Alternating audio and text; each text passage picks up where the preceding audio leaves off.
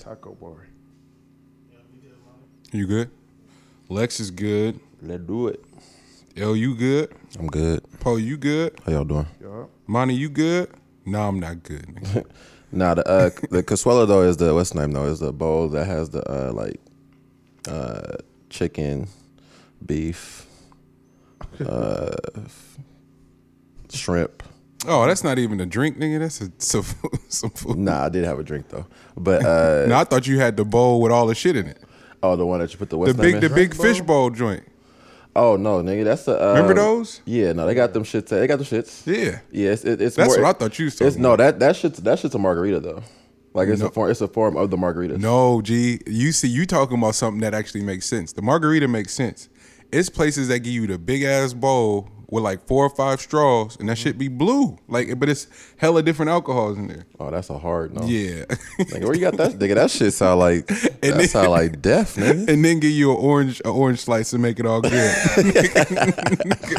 Garnish it off with an orange slice. Nigga, no. That nigga said orange slice. All right, let's do it. Meet the Brave podcast, episode 37. 37. It is 37. Yeah, I'm your host, Monty Draper, and with my co-host, Juan Poe. What up, what up? No IGLG, what up? What's good? Lex Bub, yep. How you feeling, man? Right. You keeping us lit, man. I appreciate you. Want to send a shout out to everybody that's listening on Apple Podcasts. If you're listening on Stitcher, if you're streaming directly through Simplecast, Google Play, and for all the YouTube viewership, shout out to y'all. All like 14 of y'all. We getting there, though. Consistency is key. Hey, man, I appreciate y'all. I got a lot of conversation this week about our topics. What's funny, though, is that people are, like, catching up to our podcast. So they're wanting to talk to us about stuff that happened a while ago. So, but shout out to y'all, though, man. Y'all catch up, man. Y'all can definitely stay on par with what we were talking about right now. It's all about doing it in real time, because if you tell me something about 3 episodes ago, I can't help you because I don't know what you're talking about. Everybody that wants to watch on YouTube, subscribe to the channel, Monty Draper, youtube.com/Monty Draper. And then there is a Meet the Brave podcast playlist that you can subscribe to. And then you'll get notified every Wednesday. If shit goes right, Wednesday is our day for the YouTube videos. But then y'all know how we do Monday mornings is our mornings for the audio. Nah, man, I realized we just gave them new shit. Without talking about all the new shit. It's like like we the chick that disappears for 2 months and then just pops back up. You pop like, back up on the radar. Yeah. You was in Miami for a show. Like Miami or Mexico. Well, I don't know where they're going now these days to get all the enhancements, but that's definitely what we did. We disappeared and then popped back up with all this shit, and everybody. It depends on who paying for it. Yeah, it's like man, what happened to y'all? Nah, but it's dope, man. Damn, Coach. We fully out here rocking. Yeah, how was y'all week, fellas? Struggle, trying to breathe. Man, we can start there. We text last night in the group chat talking about the death toll of the fire, and it was at 74, and then as of this morning, it just crept over 80.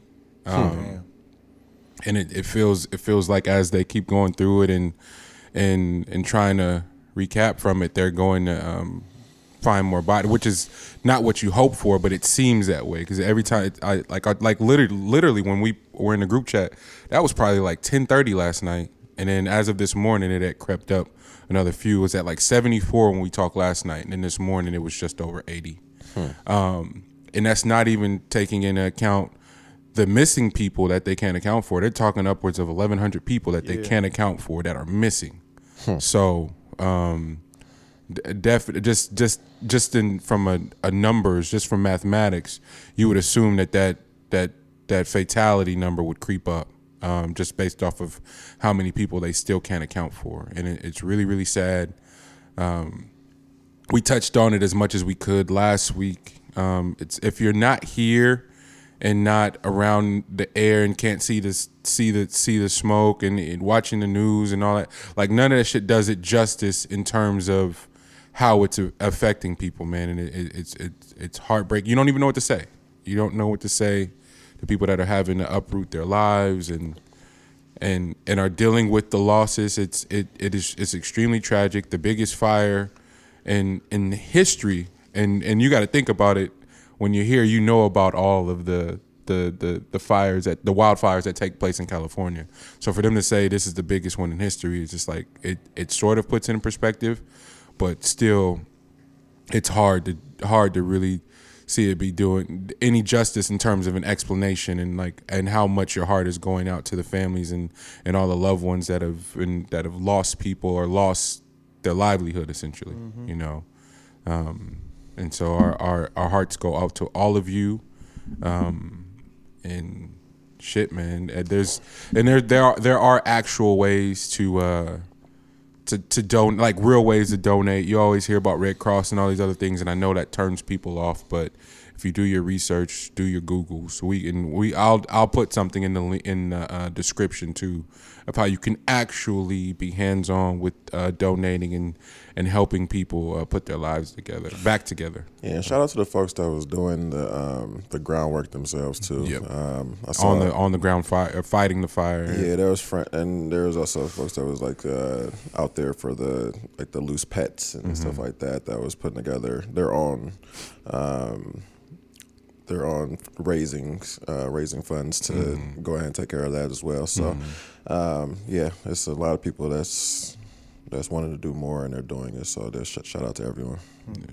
Yeah. Lex, we talked about something after the show. I think you called me. So was that Monday or Tuesday? You called me, and you were saying that they're actually having inmates fight the fires. Yep. And yeah, I saw that. You guys saw that as well. I knew somebody that fought in the last fire, and that was a former inmate. Wow. It cut down some of your time.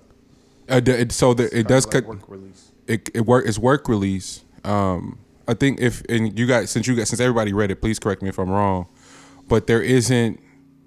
Once you are released, there isn't a transition program to allow you to become a firefighter. Hell no. You got a record. Yeah, no, you got a record. Wow. They get paid like $1 a day for fighting the fires and shit. And if they die, their family don't get nothing. Yeah. Like, since they were in jail, the family died. Mm-hmm.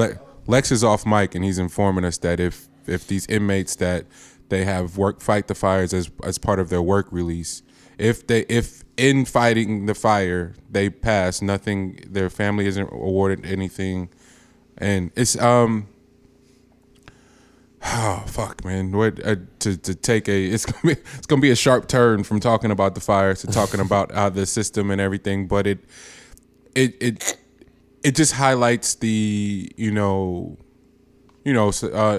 we're gonna abolish slavery and move on, but what history doesn't tell you is how the prison system and skews the maintenance that's happening outside.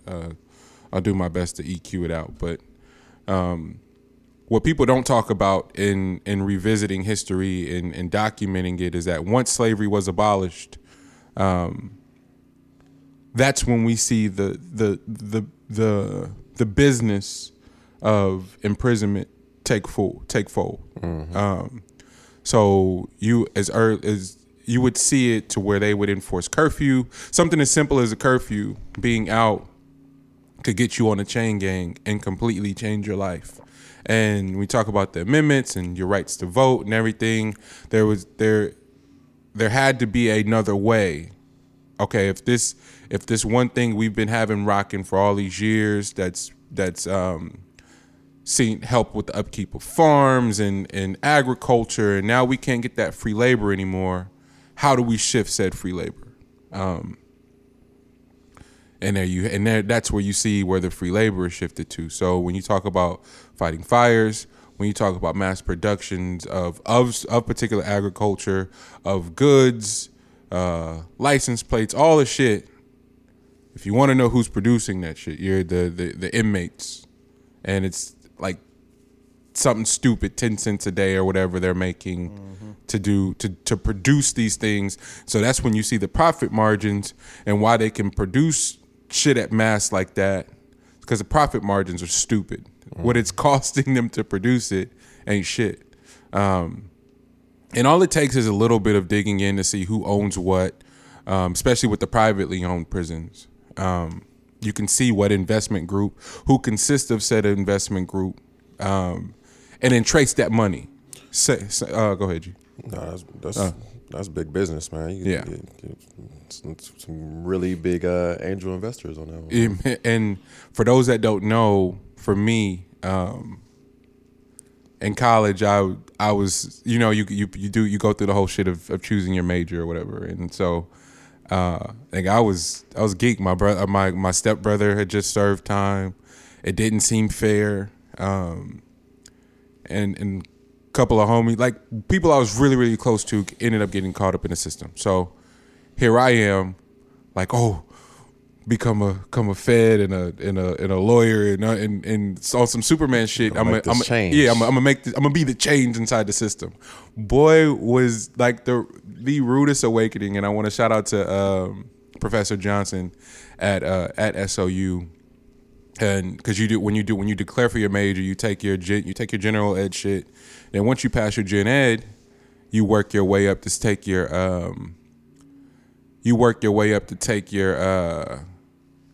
the shit that gets you qualified for your major. Mm-hmm. You know, you start taking all of those courses that get you the proper credits. Mm-hmm. And one of the upper level classes is corrections. Mm-hmm. And you see the title and you read the description when you're signing on for the class, and it's like, yo, we're gonna walk through the business of prisons. And I'm like, the business of prisons? And the very first day in the intro of that class, he breaks down the difference between federally owned prisons and privately owned joints, and how they work, what it costs to build them, who's invested in them before. Mm-hmm.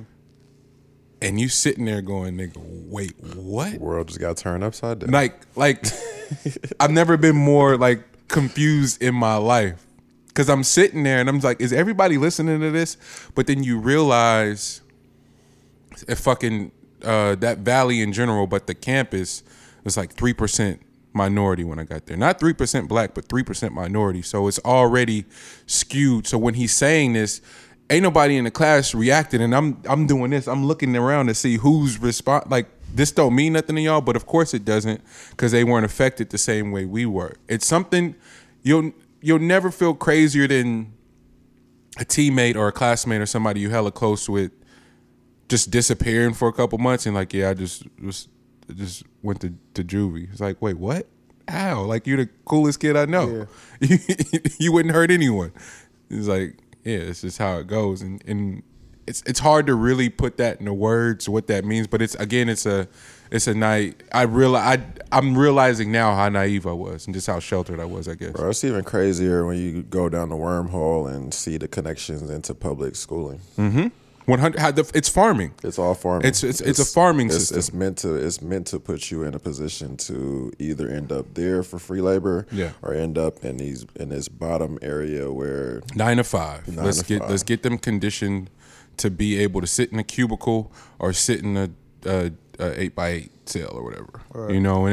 You know, and we sound like some fucking anarchists, but it's just, this is simple. These are known, proven facts by this point now, but that course in particular, G, the professor's just walking us through it, and after the cut, he's like, "Monty, come holler at me, like you seem to be shook," and I'm just like, "Dog, what are we doing there?" Like, here I am, dead ass thinking I got a shot to change some shit, influence something. I'm like, nah, I can't. That's big business, baby. I can't do nothing with that. Like, nothing at all. Mm-hmm. And so then fast forward to this past election, and they're like Hillary, Trump, and I'm just like, what do you want me to do? I know she's invested in a privately owned prison before. I know that she signed off, for her and her husband were on the front line for the prison reform. All this shit that tied into the big business. of prison systems. You know what I'm saying? And how they're able to continue slavery. No one wants to talk about it like that. And everyone wants to dismiss it as, yo, you do the crime, you do the time, all that kind of shit. But we're not talking circumstances and how something as simple as investing properly in public education can change all of that. Something as simple as having access to the proper produce could change a lot of that shit. The proper nutrients that kids, if fucking kids are going to school hungry, I wish you would try to sit me down in a class to try to, like, if I was hungry, bruh, that angry shit, they should do a angry commercial about sitting in class being hungry. I'm not trying to hear shit you say. And now all of a sudden you're going to classify me as having ADHD, because I'm hungry.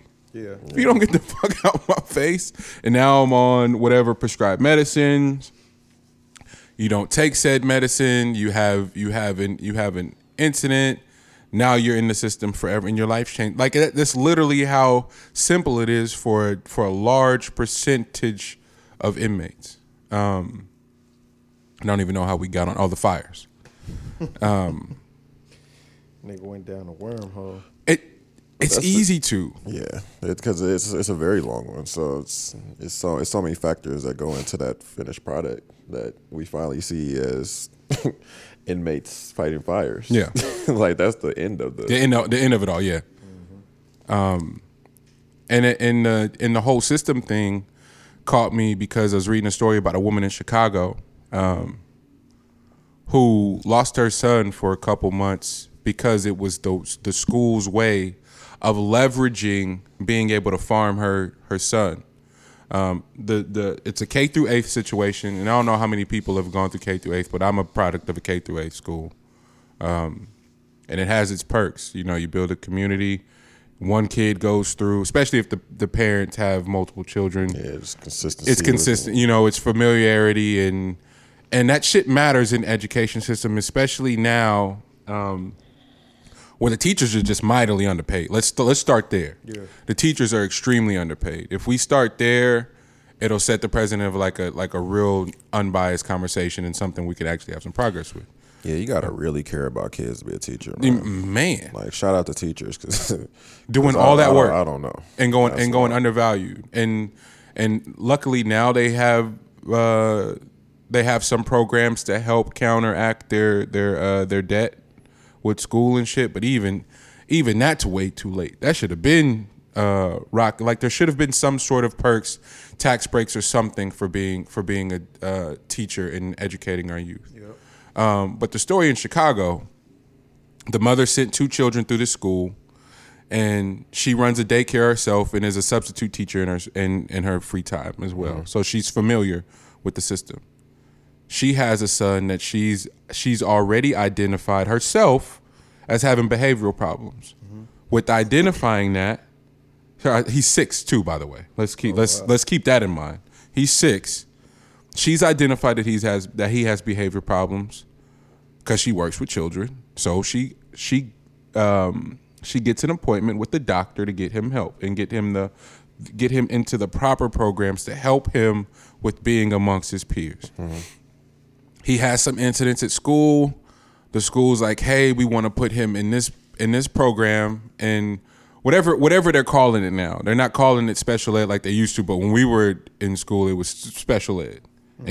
And you knew the kids in the special ed class, and you're like, yo, I don't, like, what's the difference? Like, I like now in hindsight, don't really know the difference between me and those kids, other than they probably needed a little more hands-on system. My bad. You talking about special? I remember they would have special needs, and then they would have where all the anger management kids go. And see, and that was the thing. Like, at our school, because it was so small, mm-hmm. they grouped that one group together. Oh, gotcha. Like, they didn't have they like at the bigger schools. They had two separate groups. At ours was so small, they put all those kids in one room. Yeah, that shit is so crazy. And so the mother, and I guess that's why I identified with it, because it's a K-8, and I'm like, and she's like, yo, you can't do that to my kid when he's 6, and we still haven't actually identified the real problem. So they had like two separate incidents like that, and the mother's pushing back like, no, No, he just needs a little bit more hands-on. I'm working with him. We're figuring shit out. I've already have an appointment. We're going to get the proper diagnosis of what he's dealing with and get him the proper help. But he's excelling in his schoolwork, is what she's saying. But the school's way of leveraging her and threatening her to get what they want is to keep threatening to call social services. So the final straw, the son writes this troubling, a 6-year-old, mind y'all, writes this troubling essay, and they're like, that's it, we're calling social services. And the mother actually loses her son. Wow. He wrote an essay about getting a whooping. Mm-hmm. Oh, shit. And I've never been more heartbroken because we've seen these stories. And again, I don't know if I've said this publicly, but we've had this conversation. My mom got with me, fam. She just did. And I know you guys have similar stories. And to this day, when we talk about that, I'm not talking about it to ridicule my mom. I'm actually talking about it in favor of her. Like, yo, good looking out. You might have saved a nigga's life. Yeah. And my mom cringes at some of those stories. She's like, I can't believe I did that to y'all. Like, damn, what are you talking about? She's like, yo, I know better. I was dealing with shit. Some of that I was probably projecting. Yeah. Got a little bit more information. I would have been more patient and had a conversation. That's all well and good. You know that now. Mm-hmm. So now that's what I'll do with my kids and you can do with your grandkids, all the shit. But there is something to be said for that balance of your mama getting with you, fam. It just is. Yeah, I think it goes along with like the location or the area that you grow up into. Because in a lot of these situations, I think you need to be dealt with in a certain type of way in order for you to not, for basically to just strike fear in you from doing outside stuff. Right. And that was always the point. Huh? That was always the point. Yeah. Like, hey. I mean, that was and that's where the good intentions are. Yeah. Like, it's not malicious at all. No. Like, this isn't anything against you. Like, I don't hate you as my son or my daughter or whatever. It's really that I need to project this on you. I need you to understand. Beat it into your head that this, and actually literally beat this into your head that this isn't the type of lifestyle or the type of energy that I want you to have going forward. Yes. That was always the conversation too. It's like, hey, and my mom from early, I remember stealing something. I was like 5 or 6. Mm-hmm. She's like, hey, if you lie, you'll steal. Oh, and by the way, if these cops catch you, they'll kill you. My mom was saying that when I was 5. That's 1994. Mm-hmm. 5 years or 1995. She's telling me that at 5 years old, hey, these cops will kill you, little 5-year-old black boy, is what she's saying. So the whoopings are more out of fear than like some anger shit. It's like, yo, if my son, who I'm raising I'm single black mother raising a black son, I need him to understand how skewed this system is, and it's not in his favor, by the way. Mm-hmm. So yeah, you at a school that's mixed. You got your white friends, your Filipino friends, and all this shit. They playing with a whole different set of rules, fam. They'll kill you. Right. Is what I need you to understand. Yeah, in the same situation. And yeah, the same situation. There'll be a conversation. It'll be a little bit more peaceful for them. It will get hostile with you, and they will kill you. So what I'm trying to get my mom to understand is like, yo, you can't really feel bad considering the circumstances of the fear that you're operating, the fear that fear and love shit we always talk about. Mm-hmm. Especially, and then add to that not really having all the information and fucking not having the time. Right. You know how much time you gotta have? Yeah. My favorite on Atlanta, one of the first, season 1 where Darius is talking about investment with the black and white girlfriend thing. Not even that. That's season 2. We can get to that. That's another one. Season 1, investing in the dogs. Right. Got it. And he's like, man, black people don't have time to invest. Like what? Like, yeah, and that's a real. They said it in humor, but that's a real thing we got to talk about. Like playing the long game, you know. In my mom's eyes, and a lot of our parents' eyes. Whooping you, disciplining you to understand the severity of your actions in that moment so that you don't lose your life outside was them playing the long game. Right. It has its the corporal punishment has its effects on the opposite side. It can go either way. I feel, I'm speaking as a product that feel like I got the best of those situations because it was always with the conversation posted. You know, I'll make fun of my mom, like she would whoop us and then try to talk to us and pray like, lady, don't you dare pray with me right now. Not right now. Not right now. But her point, a little bit. You know, she wanted to have a conversation to correct the behavior. You know, we probably could have skipped the whooping, but we didn't. We know better now. And now the conversation, it's all about communicating. And then we know how advanced children are now too. You know, we can be a little bit more patient, and also knowing how stressful fucking being an adult is. Right. I don't want to project that on my kid. Like, you got to leave that shit outside so that something as simple as them being a kid doesn't cause you to lose your shit on them when they're just being six. Right. Yeah, once you realize that and pay attention to that, just pay attention to the amount of stress that adults are going through. Oh, my gosh. I think you do. Like, you should be able to learn patience in a way. Yeah. Like, once you really feel that, because everybody is stressing their ass off. Everybody. So that mother and the daughter is a teenager. And back to the story in Chicago, the daughter's pissed at the little brother because she's older but mad that the mom has been so stressed out. The middle son is just like, yo, what the fuck is going on? And the kid is six, by the way, guys. Yeah. And here again we see some farming system shit where it at the end of the day it all comes down to it being black bodies being representative more of a variable that's fleeting, other than something than being a human being. Like, they're not accounting for what's happening for these lives past these incidents. Another thing about this story, though, is the amount of times that other people feel like they need to step in on our situation. Like, why do people always feel like you need to step in on black problems? Like, it's not even like really a problem on our end. It's just you view it as a problem. Like, why do you always feel like you got to have control over our lives? Yep.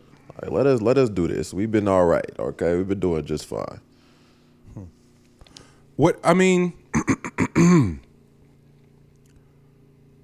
we see that all the time in so many different walks of life. And damn near everything. In everything. And to bring it back, like, just entertainment, sports, right? I think it's with getting older, because it wasn't always like that, but as I get older and I try to consume ESPN, there's so many cultural and racial undertones in every episode. I can't get through, like, certain topics I can't rock with them on because... I can't rock with them on certain episodes because of what they're discussing, and part of me feels like they shouldn't be discussing it. Mm-hmm. On LeBron's house in Brentwood, when they spray painted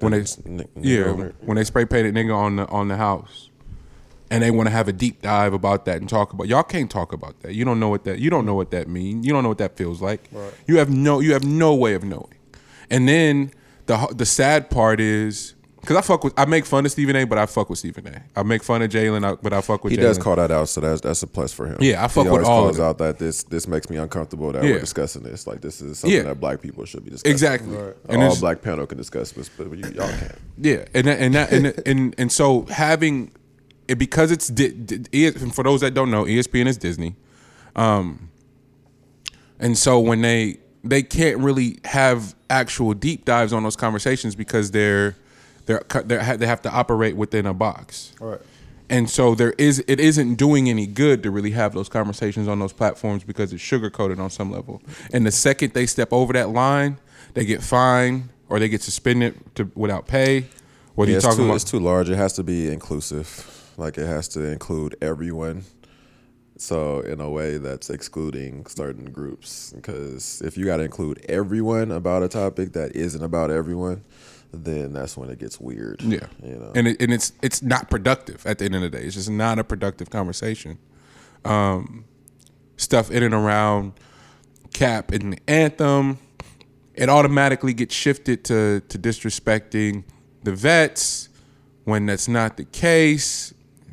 But again, it's a conversation they can't really have because of the gruesome nature in which black bodies are being murdered, which Cap is talking about, they can't discuss on a Disney platform. So immediately it gets shifted to something that the NFL is invested in, ESPN is invested in, this country is invested in, and that is the military. Right. The military, just like prisons, the military is big business. Newsflash, people. I'm sorry if y'all didn't know that. I forgot what... who podcast was talking about that shit that this country tries to farm us into different institutions, mm-hmm. like educational institution, mm-hmm. then the prison system. Mm-hmm. And I forgot what the third was. Damn. But yeah. That's all I have to add. Niggas is being farmed into. You got to fit into a certain institution. If you don't, then... That's when this backlash. Well, that's when, you have too many people, first off, so they have to kind of group you into something in order to understand you, unfortunately. They don't want to try to understand each individual. Like, you have to completely stand out and just be like, F all that, that's not me. Right. Regardless of all the backlash about it. And then eventually people will either understand or they won't, but who gives a shit? But for the majority, though, people are going to fall in line with what is expected of them, which is unfortunate. And that's what we're talking about here, is that you don't do enough of the research or enough of the finding out about what exactly is going on around you, and they will put you into whatever you were always destined to be. Right. But there's something else I wanted to talk about, though. At least with the ESPN thing, I do love that there is a complete opposite version of that, and that is the entity of Shannon Sharp. I love Shannon Sharp on screen, bro. Hell yeah! Like, my day, like, he brings the full scope of just him on the screen, and gets away with it. Him bringing edibles, Swishers, and Hennessy. Who else is doing that? He out here just being your wild ass uncle, bro. And it's on Fox, ain't it? It's on Fox, but that makes sense. It makes sense on Fox. It makes sense on Fox. Fox wants that for us. Fox wants pure viewership and ratings and engagement, and whatever they can do to get ESPN the fuck out of here, they're going to. They're pulling out. They're committed to. What else you want to do, bro? Bring that to the stage. And I also love that Wayne be on there. So yeah. Shout out to him. I knew it. I knew it was coming. That's what I was about to get to. Oh man, we let's take a hard left and get to this continued theme of 2018. Excuse me, and new music. Another weekend completely dedicated to title and to purchasing music. I am broke again because streaming just isn't enough. Anderson .Paak doesn't need my $9.99, but hey, Creed II does not need my money. Who else? All Black don't need my money, but what am I supposed to do? I still believe in buying music. Shit, there ain't no Best Buy. Streaming is cool. Like, the streaming shit counts, but and it's probably my artist bias too. It's like knowing how much just brain bandwidth that shit costs for them to make. I'm like, yo, what's $10 for your brain bandwidth? But I don't expect everybody to subscribe to that. Like, that's the whole point of your Spotify's and your Apple Music, is like, yo, everybody don't really fuck with that whole idea of it. But nigga, studio time, mixing, mastering, paying somebody to do the cover art, having to upload that shit, getting the hassle of just getting features and then getting people in the same spot is enough for me to go, nigga, I can give you $10.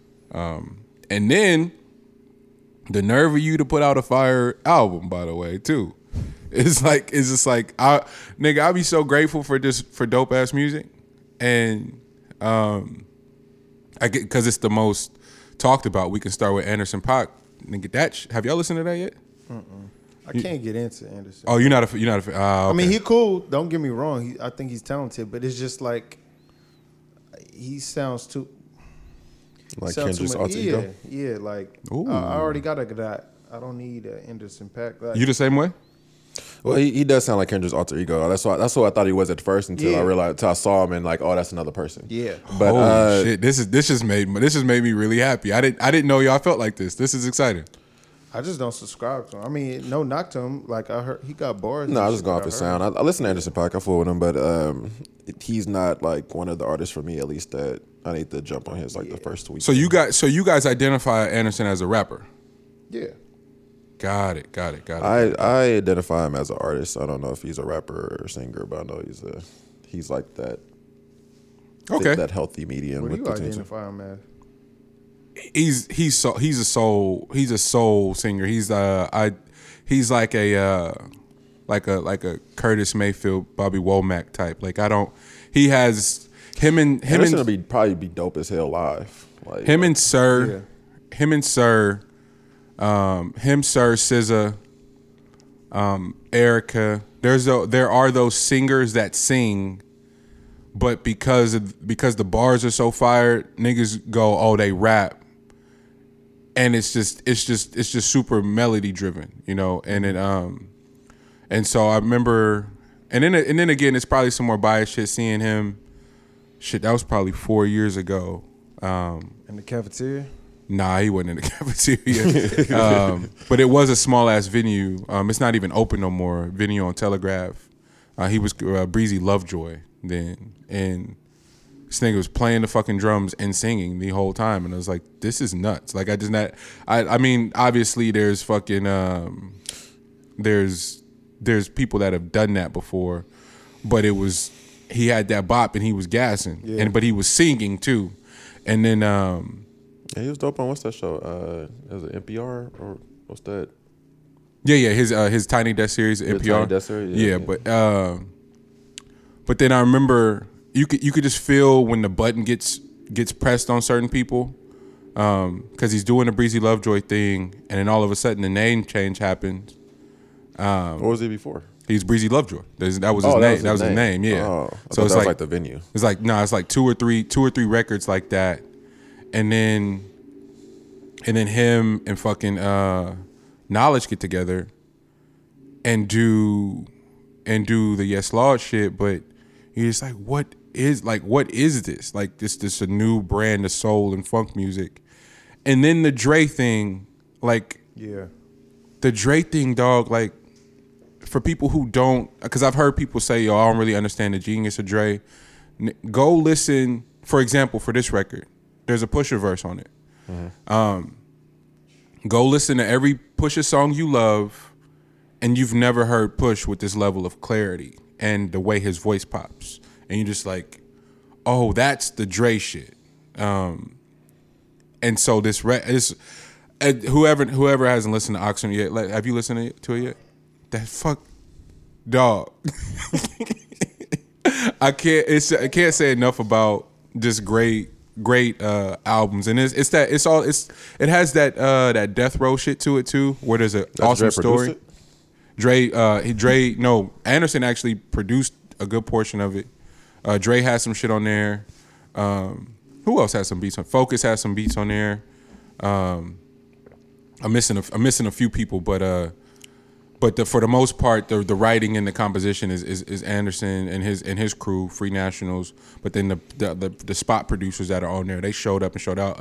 Fred Reck got a fucking Fred Reck sighting. But the story, I was gonna say the Death Row story, like the totality of an album, where they're like the good kid shit, or Damn, for example. Like I feel like Dre demands this level of imagination to separate what those projects are from what everyone else is doing. The voicings, the time, the different cadences, the time signatures, the way the drums, like it's just a. You know, you don't feel cheated when you listen to that record because you know them niggas was in there just trying anything. Mm-hmm. Like I'm sure some demos are gonna come out at some point because of the shit that they tried. I can't say enough about it, dog, because it's the like backing vocals to go get Sir just to do backing vocals. The BJ Chicago Kid. all these different people. Like, it's just a dope record. So would you say the only person that does something of that nature, as far as like the amount of time and effort that goes into just the totality of the music, would be like a Kanye? Producer-wise, from Dre? Yeah, producer-wise, yeah. Used to be Ye. I don't think he's doing that anymore. Dre's probably doing more of the original stuff though. But no. Dre getting his sample bag. Okay. But he, like Ye. Well, what Ye used to do is have a bunch of musicians come in. So you got your main sample, and then they would just explore that shit beyond wonders. And so for people who are confused on, oh yeah, Dre got ghost producers, all the shit. Yeah. Them niggas come in with a sample and a groove and like an 8-bar loop, and then Dre's twisted ass mind, I'd be like, nigga, we need strings here, we need some trumpets here, we need to do this, do that, and then just take it to this infinite place that it wouldn't have gone to because of how his vision shit works. Yeah. And so Dre has a verse on there, and it's clearly written by Pac, but it's Anderson .Paak. But the dope shit about that is that when Dre raps are written, you can always hear who wrote it. All right. You know, when we did the Three Kings shit with Ross, he was like, oh, Ross clearly wrote this. Because whatever the reference track is doing, Dre does what the reference track is calling for. This was the first time, because even when Dot did Every Morning When Now Wake Up, what was that? Recipe. It was tight, but it just sounded... just like trying that. To be Dot, and it made me uncomfortable. This is the first time since Dre was doing shit with DOC and like Snoop and RBX and them, where he sounds really comfortable. He sounded so comfortable rapping on this one. This shit was, I thought that was dope, and it reminded me of like when Jay did Still DRE. Like, he sounds comfortable with that. He sounded comfortable on this one. So, yeah, fuck with Oxnard if you haven't listened to it. Fuck with All Black, nigga. Did y'all listen to that shit? Y'all? Not yet. But you fuck with All Black. Yeah. You fuck with All Black, G? Oh, shit. Never mind. Shout out to All Black. I've heard one song from All Black. But you work with, Scott? Producer? I have? Have you? No. I thought you have. You fuck with one of the producers over there. Or y'all work together. Mm-mm. Mm. Who? I don't know. Ian. Ian. But Ian fuck with everybody though. That's different. But that 2-minute drill shit is crazy. Like, where's all Black from? From the town or Berkeley, ain't he? He from the town. Yeah, he from the town. Yeah. Oh, okay. Yeah. He came on with this Canadian Goose. You know if you hear it. Yeah, but I've heard one song for All Black, I think. The authentic representations of where we're from is important to me. Mm-hmm. 'Cause it's got to be done right and it's got to be done tasteful. And it's certain shit you got to hear in the right element, in the right setting. Yeah. To take you there to appreciate it too. And I remember somebody playing me All Black. And I was like, okay, I get it, man. We were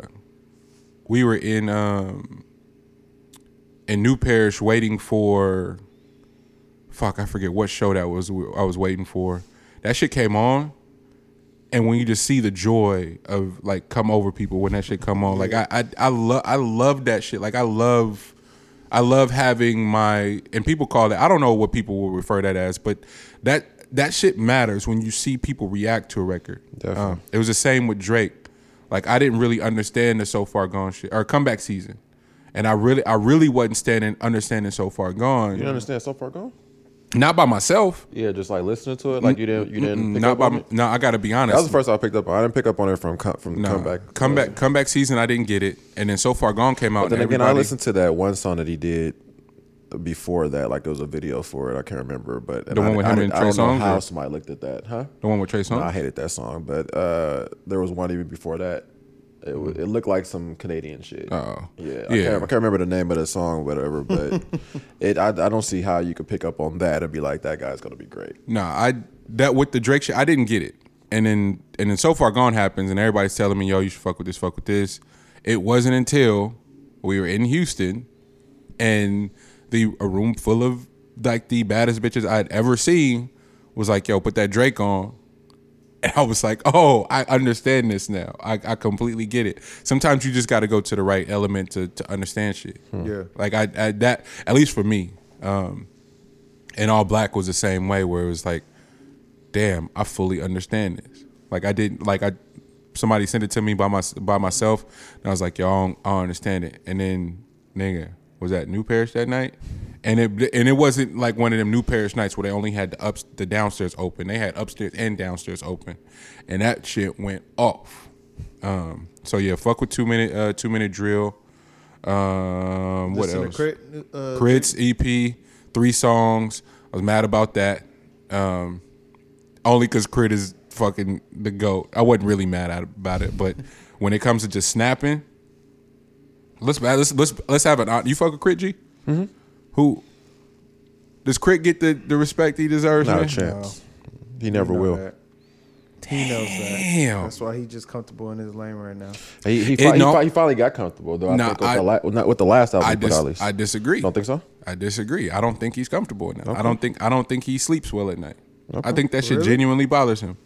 From his last interview and his last album, I feel like he just like, you know what? Like, I felt like it after the last album, yeah. But it's just like there's room for growth. He knows that definitely, or to keep on excelling. But he's just like, you know, I'm not gonna keep on chasing after something that isn't real. No, you're right about that. The interview I felt better about, but when you're as talented as he is.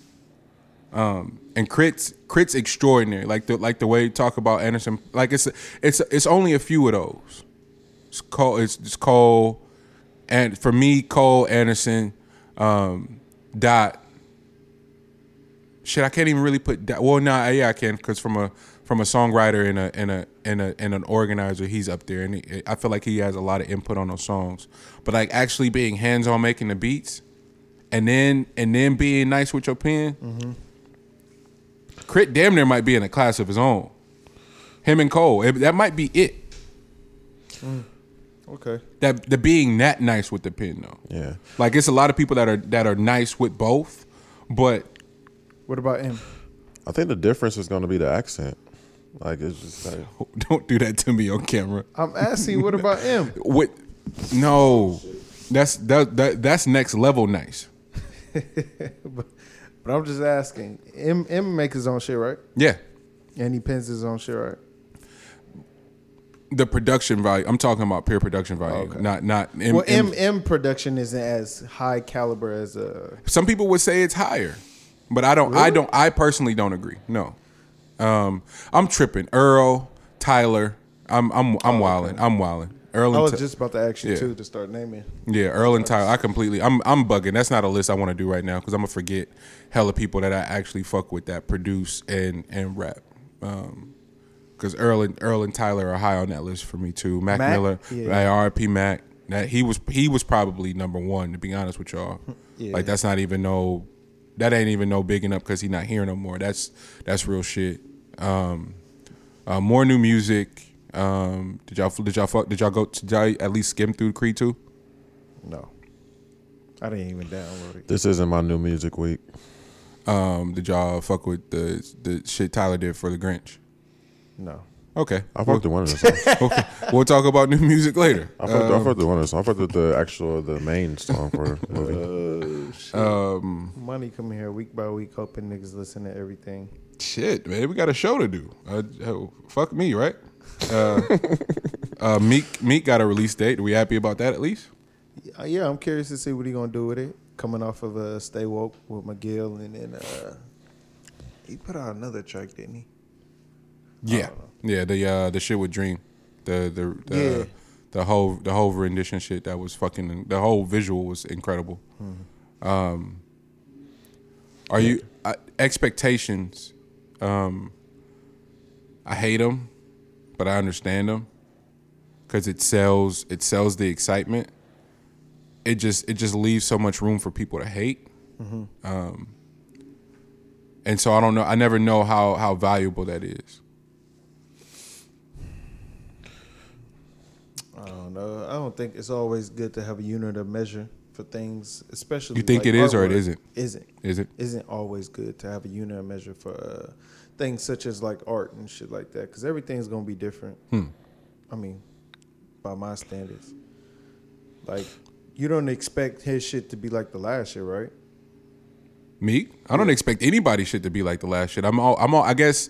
And again, this is some artist bias shit, but I'm always looking for a level of growth, and so I always, my heart always really hurts for the people that that their fans, who they have to cater to, won't let them grow. And Meek is one of those people that is going to have to grow, and so while still catering to the street shit, like he has to cater to that. He can't completely forget about what made him him, right? But he's got to display a level of growth. And so I'm hoping that his fans, his core fan base, will allow him the growth. Allow him to continue to do tracks like Stay Woke. Not even Stay Woke. Just like, what's the last radio joint Meek had that just went, that just like big single? Ask me that right now. That's what I'm saying. Like, that's what I'm saying. Like, you can't think of one off the top of your head. Like, even the shit with him and Drake didn't do what it could have. It went off, but... Oh, Rico? Nah, before Rico. The Rico... Oh, Amen. Amen, yeah. Rico definitely didn't do what it was supposed to, but that was because of the shit that they were going through. Amen kind of went, but it could have went further. So does... That's what I'm saying. Meek, like, the intro. What the intro means to people. Mm-hmm. What if Meek catches one of those that mean that to the masses? Because the intro... For the intro to be what it is, and for him to be able to come out anywhere and perform it the way he does, like, is insane. Because it's just pure snapping. It's not your standard song. It's not your standard formatted song. It's an anomaly in that regard, where it's just like, wait a minute, how is that one that special for everybody? I see this album being closer to like T.I.'s Dime Tap than any of Meek's older stuff. Like, you think so? I think it'll be a little bit more introspective and geared towards where he is right now, which is going to open up the door to, I think, wider people than if he did it the other way. Because you got to think, Meek's been gone for a minute now, so I don't think the expectation is really there like it was when he was dropping hit after hit after hit, especially after going through that Drake thing. Like, this is just a whole new person. This is a whole new build. So he can come as whatever he wants to, and I think it's more beneficial for him to go along the routes of how we're moving with the whole Cap Nike thing and all the social activism that's going on today. It's better for him to go that route. So do we? And that's, and because I think you're right, G. Yeah. My question is, will his base allow that and who's ride Meek's with base at this point? Meek's base. Let's not ever get that fucked up.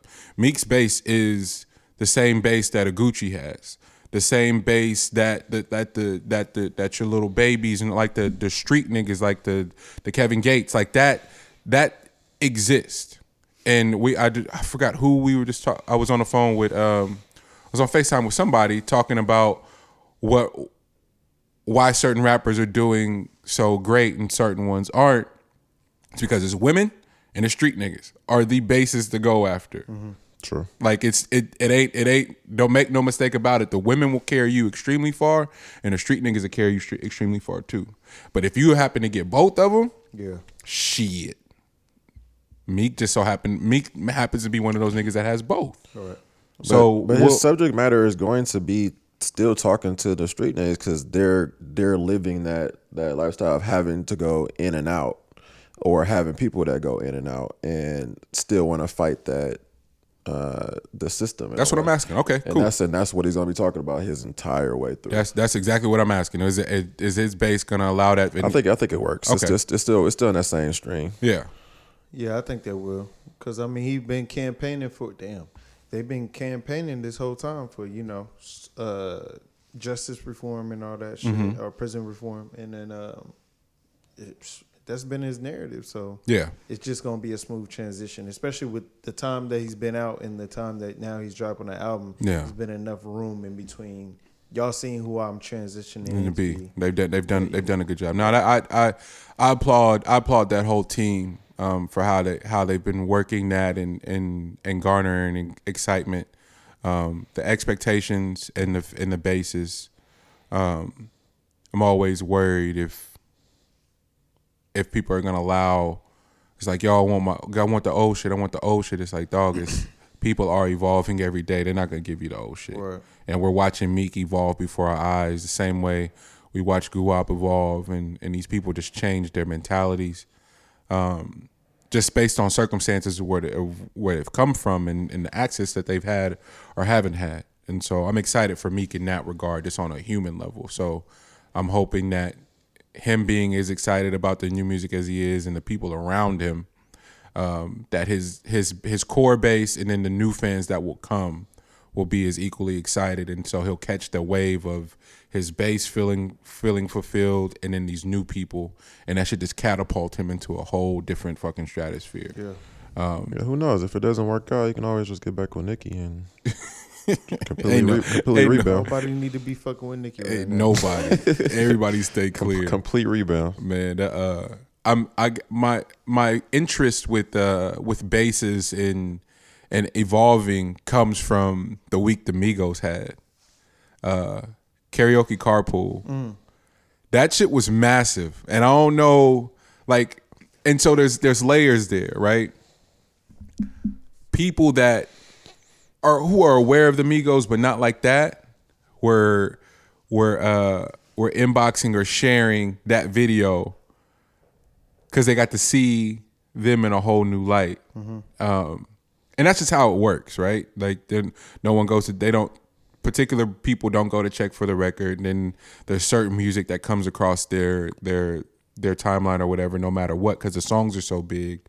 And then they've been touring with Drake. But in the line with touring with Drake, new music, their influence in or around Cardi, and then this karaoke carpool shit where it's an introduction to white America, because that's what we're talking about, essentially. To keep dancing around it, but that's what it is. Like, that's who consumes that karaoke carpool show, which is fucking hilarious. But to see them in that light gave me a whole new respect for QC and where these niggas are about to go. Or where they at. Or QC's there. Because they already got the Foot Locker deal. No, they got it. But I'm just saying, shit's about to turn up to a whole new level when you see those moments happen. Mm. It's about to go somewhere else, in a great way. This isn't a bad thing. This is an awesome way, because it's evolving in a way that I'm not sure everyone could have predicted 5 years ago. Right, that's what I was talking about before. Right. I was like, bro, do you see the amount of access that QC is getting their artists, like, just across the board? The amount of places that you got Cardi's song playing, that drip song playing on that one commercial, bro. You hear that shit all throughout everything. Mountain Dew or some shit. Something, bro. Yeah, you hear that shit dropping all the time. Yeah. You see the Migos at all, like, the hoop games, mm-hmm. having their own little section or whatever, talking to the media, yep. In between quarters and stuff like that. Like, you just see them, they're continuously getting their face and names out there. Baby, Lil Baby, Yachty, like, it's Lil Baby, nice too. I fuck with Lil Baby. This shit is crazy, man, and it's so, I don't know. We lived through Cash Money No Limit, right? But kind of young to really appreciate the boss shit that was happening. Like, I was so infatuated with the music that I was too young to really understand the business moves that were taking place. Now we're in on the business moves, and this shit it's just impressive. Yeah. Like, it's just really dope to watch. We haven't heard Rich Kid since he went against the group. Like, Rich Kid was everywhere, crazy. Bro. Where the hell is Rich Kid at right now? But it's when you how sometimes you get to ask to do the simple thing and just play a particular role, and when you can't do that, it's like, damn, what was I thinking? Because it's just waiting your turn. But it again, for me at least, when I watch them, I don't see a lot of ego. Just talking about the Migos at least. Yeah. I don't see a lot of ego, and that the Joe Nadeska and Act shit, the everyday struggle shit with the Migos was hilarious. But when you really take a step back and what Takeoff was saying, it was like, do it look like I got left off? Like, fam, I'm here with the group. Where everybody's talking about us. I just wasn't on that song. Big fucking deal. There's a long game to this. It's a big deal to you, Joe, because you're ridden in ego when you pretend not to be. But it ain't nobody tripping off that shit. Do it look like I got left off of Bad Bougie? No, nigga, I'm here with my squad. Do it look like I got left off of Bad Bougie? I'm here with my gang, nigga, and we doing it. So proof, here we are. Was Everyday Struggle, was that 2 years ago? Or was that a year ago? That was a year ago. Yeah, that wasn't that long ago. That was a minute ago. That was a year ago. It was, damn, time is moving crazy. A little over a year now. But that's, with the... People often get it confused. I didn't know it wasn't, bro. That was, what's the name? That was the BET Awards, wasn't it? Yeah, last year. BET Awards. BET Awards was in February. Not this year. All those awards are 2018. Nigga, that did not happen in 2018. So the year before that? Yeah. Oh, man. Shit. Yeah, a little bit over a year and a half. Nigga. This nigga's about to fight us over 3 months, nigga. What the fuck wrong with you? That's what I'm saying. A year is some, some change. My nigga, I just know World Citizens in the same period of time, and like Joe hasn't been just doing the podcast, bro, for that long. Yeah, yeah, bro, like that, huh? Yeah, yeah. This nigga, they on episode. No, I'm talking about, but they were doing. He was doing both of them and just seeding his. Keeping his information. Oh, you talking about when he was doing Everyday Struggle in the podcast? Everyday Struggle, when he was on Everyday Struggle, wasn't that long ago. No, that wasn't that long ago. No, that's what I mean. So but that award show wasn't that long ago. But the Bad and Bougie shit happened a minute before the show ended. Think about the song was on Culture One. Yeah, Culture. We got a whole new album and some more shit. Bro, they weren't that far between though. The Culture One and Culture Two weren't that far between each other. 6 months. Okay. It was only 6 months between those albums? Yeah, it wasn't that far. Jeez. That's crazy. I forgot. Oh, no. Joe brought up that point. He was like, they're dropping Culture 2 6 months after they did Culture 1. So, yeah. And they was spinning that single before that, so. I'm just not inclined to go against anything QC. Sorry. Yeah, Coach K and P and them, they got it figured out. Yep.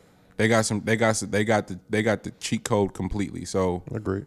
Any questioning their motives and how they're working Cardi now, how simultaneously the shit with Baby and what Yachty's do, like it's just silly. They just signed QC under Atlantic, huh? Did they? No, I'm asking. I have no idea. Because they are essentially Atlantic, right? Everybody, the Migos are there, Cardi. There, Baby's there. Baby, yeah, so is Yachty Atlantic too? He's got it. Yachty's got to be fucking Atlantic. You think he's on the major now? Yachty? Yeah. Yeah. You don't think so? I don't know, honestly. Yeah, I guess I wanted to have that conversation because we didn't really get to live through the Baby and Slim era and then P. In turn, we lived through it, but we weren't of age to be in or infatuated with the business approach, I guess. Yeah.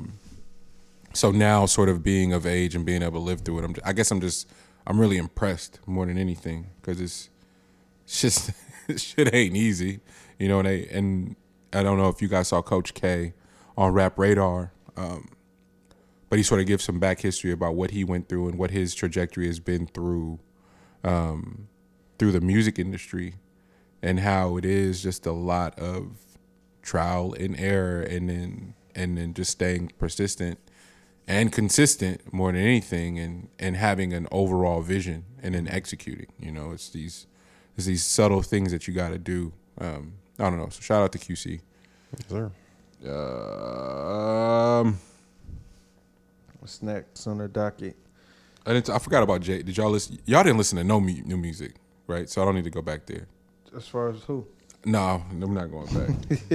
No, I'm not going back. This wasn't the new music week for me, man. Yeah. But you saw Jaden dropping another single? No, Jaden dropped the whole project. Oh, the whole project came out now? Yeah. Oh, yeah. Hold I gotta listen to that. Jaden Smith. Oh, yeah. I didn't download it yet either. Yeah. I seen he did. Yeah. I seen 2 Chainz drop a couple of tracks. Chainz dropped a couple of tracks. A lot. It's just, it's a lot. So it actually does. I guess I'm just in the fucking car all the time. So I'm just like, it's just new. It's just always new music. Like, and then I get excited for shit too. Like, I was genuinely excited for Oxnard. 2 Minute Drill, that All Black shit was just on my radar because he promoted it really well. So I was excited to listen to that. And then there was singles off of Creed II that I wanted to hear. That shit with Gunna, that Midnight shit. Oh my God, that fuck. It might be the best song on the project. And then Pharrell and Dot together on Mantra just sound incredible. Sway Lee always sounds like the nigga. Like them, just certain niggas, just when they deliver, man, you get hyped. Mm-hmm. It's not as thorough as Black Panther, but it really is dope. Like I'd suggest people at the very least give it a run through and then listen to the standouts on there just by the track titles. But that Midnight is the best song. Between the Creed and the Superfly soundtrack, which one did you like? See, I got a whole Future on his Curtis Mayfield shit, just like curating something. Nigga, that Superfly shit was hard, nigga. Like, it keeps growing on me too when I go back to it. Like, I'll just catch it, certain songs in the shuffle. I fuck with Future though, but then Mike Will is on some whole other shit too. So the highs of Creed 2 are higher than Superfly, but Superfly is consistent all the way through for me. I guess is what I would say. Are y'all waiting on Big Sean? Yes, always waiting on Sean. All right. I'm interested in seeing where Big Sean been at. Okay, I'm because he been away though. I think it's I would almost bet my last that it's gonna be stupid. You know when niggas get low, he got low. He got low. Yeah. Bro, I'm trying to tell you, bro. I think he really felt his fuck up in that one. And like it's rare that you feel your fuck up. What you mean, G? With the whole echo thing. He fucked up with Janae? How? Tell me more. I didn't know. This is new. I'm only asking because I didn't know. Oh no, I think he was under. He went to one of them situations where you have no phones. Mm-hmm. They take out. No phones are allowed on the inside, mm-hmm. and it got wind. So she cut him. Wait, they broke up? Well, she did cover his tattoo. I saw that. But they was together after that, though. Okay, fellas, can we have after what? After she covered up her tattoo. When? Like when did you see them together? It was shown that she was with him like a couple of days after. When did you see him though? What you mean when I see him? I just said when they posted a picture of them together, like after she fucking covered his tattoo. Go ahead, Monty. We talking about the wrong things. I want to know. I'm gonna get killed for this, but I just gotta know, and I feel like I could talk to my niggas about this for sure. Big Sean, Hove, Kevin Hart. We can keep going. What? I don't even know how to ask the question, but please do. I want to hear. What? Talk to me about this monogamy shit, man. Mm-hmm. I gotta know more. Like I'm not married, so maybe I'm not the right guy to be leading the conversation. Yeah, all right. But so I think my nigga was waiting for me to ask that shit. All right. Nigga set up and everything. For it, bro. What's up? Nah, but I think the common misconception with monogamy is that nobody's really worried about, especially in certain situations of the heightened careers and stuff like that. Folks aren't so much worried that you are sticking to just them as much as they're worried about the way that you do your dirt. So the way that you do your dirt shouldn't be something that gets out and puts me in a position that now I have to defend myself on it. Yeah. That's the only problem that comes up. Like it's not that you did it. Yeah. I think in certain points, like you kind of expect that. You don't want to. You have that in the back of your head, but you gotta be like this person. At the very least, just don't make me look this type of way. Yeah. So there's especially in today's day where people can touch you basically. My nigga went somewhere where they wouldn't allow phones, so he was trying. What? What happened? I don't know. Spot just, that goes without phones, like the. I feel you. You pull up to the venue with somebody. I feel you. But he was definitely trying. If you say so. You pulled up to the spot. Pulled up to the spot. Nah, he wasn't trying that hard. Like he knew past a certain point you can't catch you, but to that point, bro, dude, like word of mouth is everything, bro. Like it's still gonna get out, man. Nah, just cause ain't no phones. Hold on. Like now you can't film me in this bitch. How do we skate around Monty's monogamy question though? I'm only asking because I want to understand it from it seems to be a consistent, like especially with men who have required success. It's niggas out here that don't have shit that are cheating too. Though. You feel me? So I'm saying if the spectrum is that wide in terms of who's doing it, why they're doing it, and what their reasons are for it. What are the expectations for two extremely successful people in their fields when they enter in a relationship like that, and the pitfalls, and genetically, shit's just different. Like women are emotionally a little bit more like have it together in a sense where they're not sweating every nigga that come at them, but it's shot like I don't know. I guess what I'm really asking is like it's niggas that have it now that really probably ain't had a sauce when they was nobodies. Right. So now that they got it and they out there, chances are look out for lost time. You feel me? Oh, so you saying they get it bad or. Someone of caliber, a high caliber, and then they want to. Because it's easy. I guess I'm only phrasing it that way because it's easy for niggas to sit up here and be like, nigga, if I had a Beyonce, nigga, I wouldn't be cheating. If I had a Janae, nigga, I wouldn't be cheating. That. Shut the fuck up. Right. Bad bitches got issues too, right? And probably severe ones, nigga, that you can't even account for because she the baddest bitch in the world is what I'm saying. And so I don't want to automatically jump out the window and be like, yo, Sean tripping, nigga, because he had Janae. Janae probably put that nigga through hell. Yeah. Maybe. Or. Because I don't just want to put it as like, nigga, just we're just going to be on a pedestal here. But. Or he ain't shit.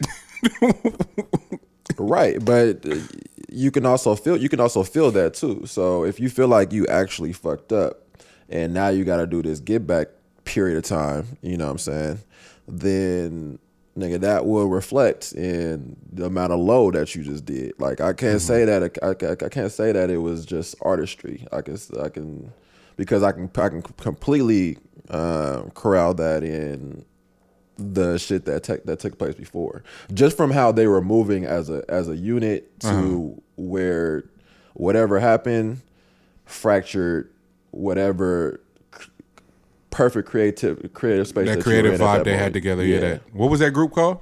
2088. 2088. I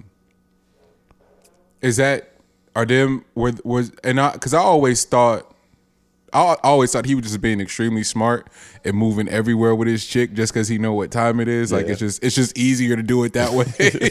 Like I always thought that's what the group was, and then as a byproduct, they just made dope shit. Right. Like, and I was like, oh, that nigga's smart. Like that would be some shit that my dumb ass would need to do. It's like, hey, we just gonna be a group because I can't be out here dolo.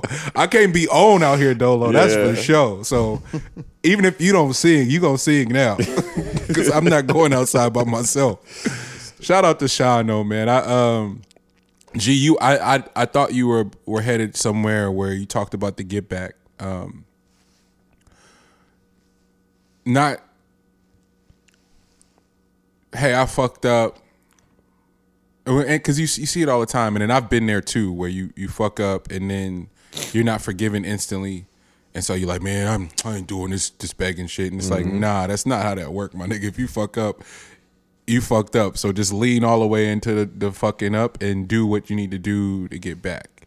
I thought the 444 shit was real monumental in a sense where it killed that whole bravado shit. That whole bravado shit that killed a lot of relationships. And that was my whole leading to monogamy thing, was how definite it is on either side. So someone slips up in the marriage and it's like, fuck it, implode the whole thing. And I admire people for working it out on a public forum now. Like I just do, because it's not. I mean, even and the whole other thing too is like, yo, as a man, because it's like it's a lot of niggas like, yo, I hope she better forgive me if I cheat, but if she cheat, I ain't none of that shit. Like that's how it goes, and it's like, wait, fam, it can't be both. Yep.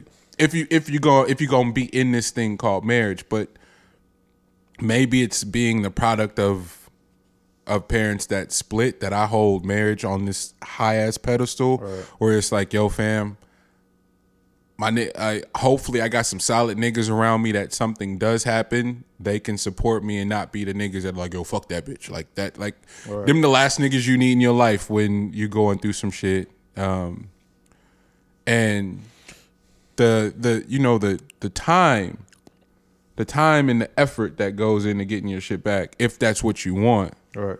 You know, it's like, I don't know, it's just, it's impressive to see niggas with some cachet and some and being somebody be like, yo, fuck all that cool shit, man, I want my wife, you feel me? Like, yeah, I mean, it's just, it's a matter of like, as long as you recognize your shit.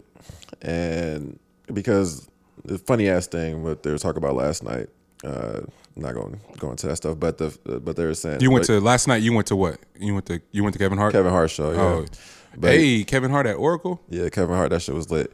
But just talking about the fuck up, and nobody walks out of their house in the morning and be like, nigga, this is great. This is great weather for a fuck up. So that's the truth. And it's just a matter of like, nigga, that moment where it comes over that you actually did, whether it shows up because you got caught or whatever, which is usually how that pops up. That's the only way that you really can learn your lesson. Like, nigga, you got me. Nigga. But in those situations, man, it's just dope to see like folks that you can't. You know, you gotta do this. You know, you don't want to have this shit. Just the time that was put in already. Yeah. Like, let's just figure this shit out, and that's always, that's different though. That's what do you different, mean? Huh? What do you mean it's different? Cause folks ain't about that life. Ain't nobody about, nigga, the longevity of shit. Bruh, I just said that shit the other day, having a conversation, that my heart goes out to anybody in this climate. Trying to build, it just doesn't seem like the space to do it in. Like the grass is greener for everything and everyone now, easily.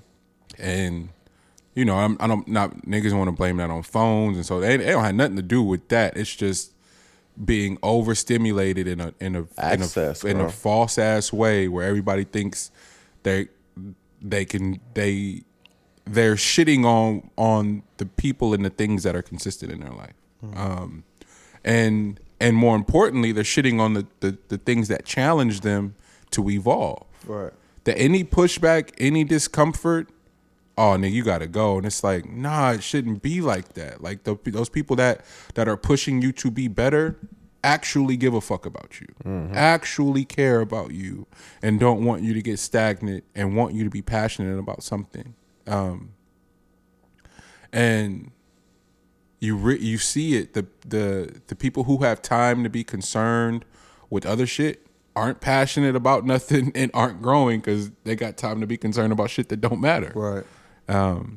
And it's, I don't know. I've been thinking about that a lot, and just the conversations and the people posting relationship goals.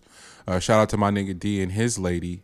They went on a month fucking trek around the world, and I told him on his pictures, like, yo, it felt like I went with y'all. And he's like, nigga, we fought, we laughed, we did all this shit. And it's like, yo, that's what you should do.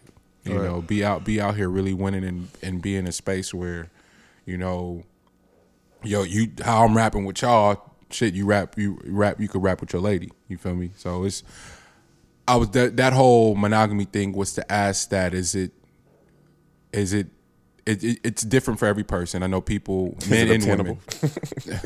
I know men and women who are like, yo, if such and such cheat, it's a wrap. Right. But I don't know if it should always be so simple or so black and white. Yeah, it's isolated situations. Just how much do you really fool with that person? Yeah, I was just about to say. What it comes down to. You just got to know your partner. You know, it's not just as easy as saying, okay, you're my boyfriend now, or you're my girlfriend now, and that's it. And then, you know, it's just going to be easy. In my opinion, just like a lot of people want what's convenient and comfortable. Yep. Opposed to just really growing and getting to know a person before you actually make a commitment. Yeah. And from that commitment, whatever it, you know, grows into. But if people took the time to get to know, you know, who the fuck they dealing with, shit. You could alleviate a lot of problems, because you might be dating somebody and, you know, let them go off and do their thing, you know, whatever, you know, have dealings with other people. Mm-hmm. And then, you know, as you get to know, you find out, you know, it wouldn't work for me in a relationship. Like, we always going to be cool, but it's just not going to work for me. So all that comes down to is the conversation. That time, though, are we in a space where people have time for anything? Nah, we in the microwave era. And it has to happen. And we need to look happy in 10 seconds or less, or in a minute.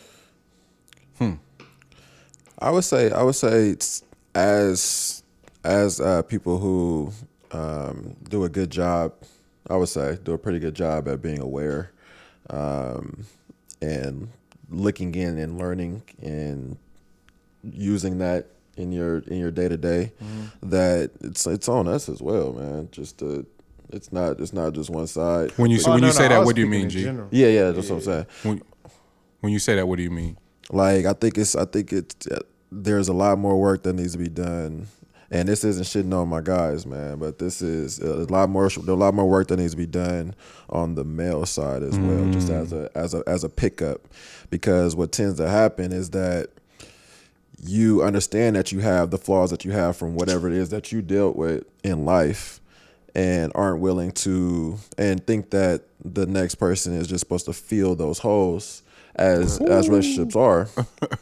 But what are you doing in filling their holes? Are you doing? You look at their mishaps or whatever, and that's the thing that is like that's the reason why I'm going elsewhere, is to fill those holes. Yeah. You know, you just fill those holes as if they are. I mean, as they're doing that to you as well. Yeah. If that's the person that you're trying to deal with, otherwise.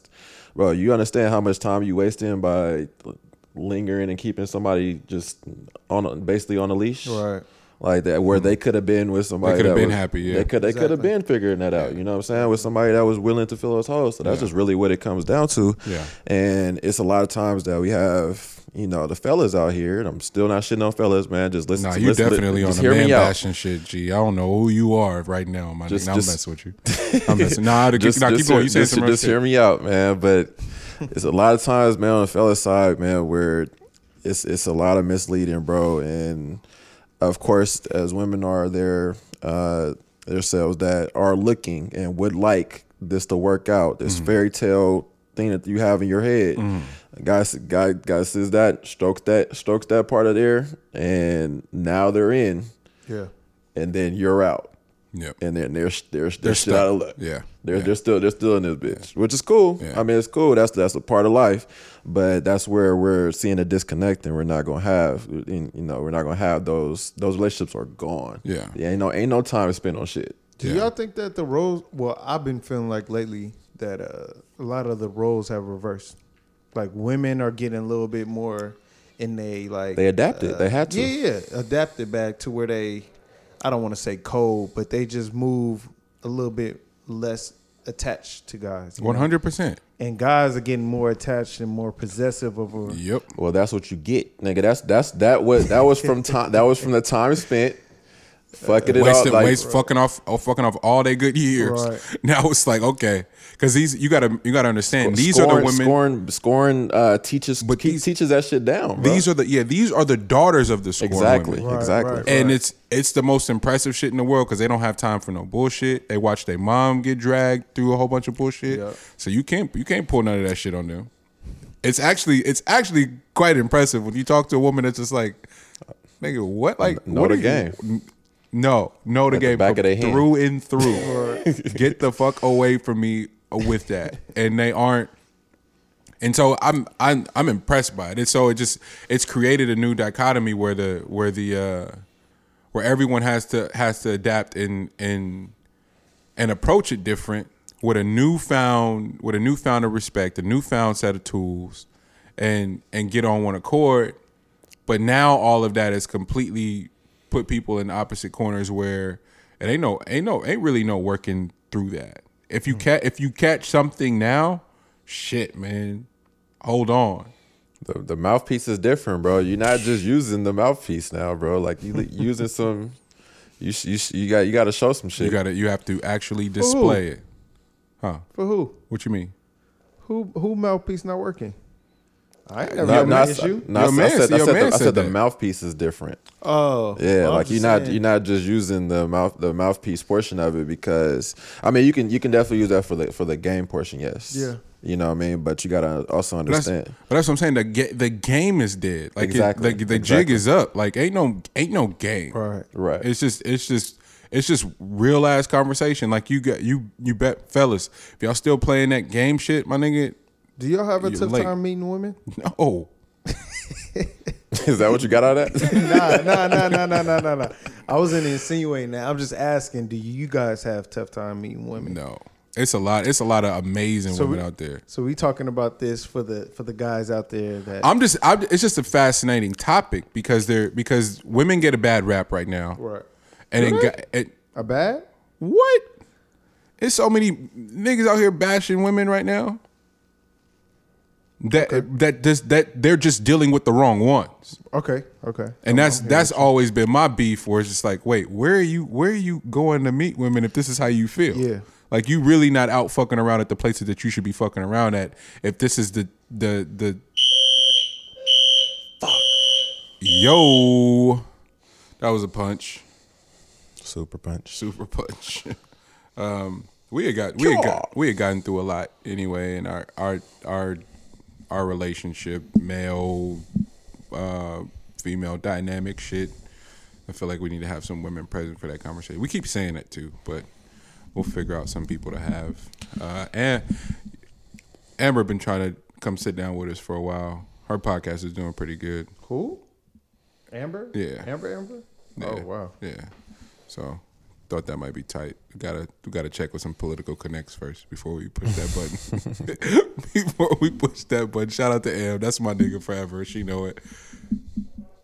Ooh, he just made that shit. Okay. Did y'all watch any of the Tekashi Breakfast Club shit? Yeah. You watched all of it? Mm-hmm. Did you watch it, G? I told that nigga to watch it. Lex, did you watch it? I watched some of it. You watched some of it? I don't want to talk about a lot. Do y'all listen to Tekashi's music? Just the main track. Do you listen to it at all? Mm-hmm. The music? You gotta go. You got it. Yeah, I was gonna step out. We do you listen to the music at all? Just the main shit, like the like Billy Fifi was cool. Yeah. Am I the only one that be feeling like he just got an aggressive juvenile flow? Aggressive juvie flow? No, I wouldn't. Yeah, I wouldn't say juvie. I don't know what the classified is, but I find myself enjoying the music, and I don't want to. But that's just some hater shit. Like I don't want to like the music. Why? But why don't I want to like it? Yeah. Why don't I want to like it? Mm-hmm. It's because of what it's doing to the others.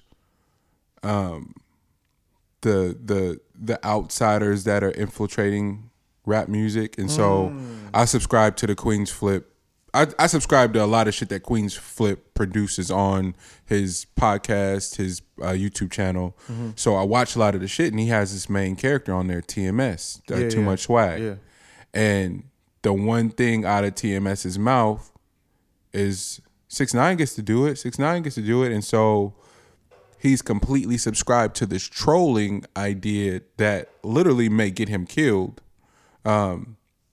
And so Tekashi doubles down on that in the interview, and I had to turn it off because it's like, yo, fam might actually die. Mm-hmm. Like some of the shit that he was saying was just perpetuating death, and we've seen this movie before, so to pretend like we've never seen it before, it just all in all just made me just made my stomach turn, and I was like, yo, I don't want to keep feeding into this when fam is talking about like not being able to be touched in a way where we know better. Mm-hmm. We know no one's untouchable. Like, we've seen it. We've seen the most untouchable niggas get touched. Like, that's usually how it happens. And the one thing that he was talking about with it being from some internal shit was just like, that's exactly how it always happens. And so it looks like that's just going to get worse before it gets better.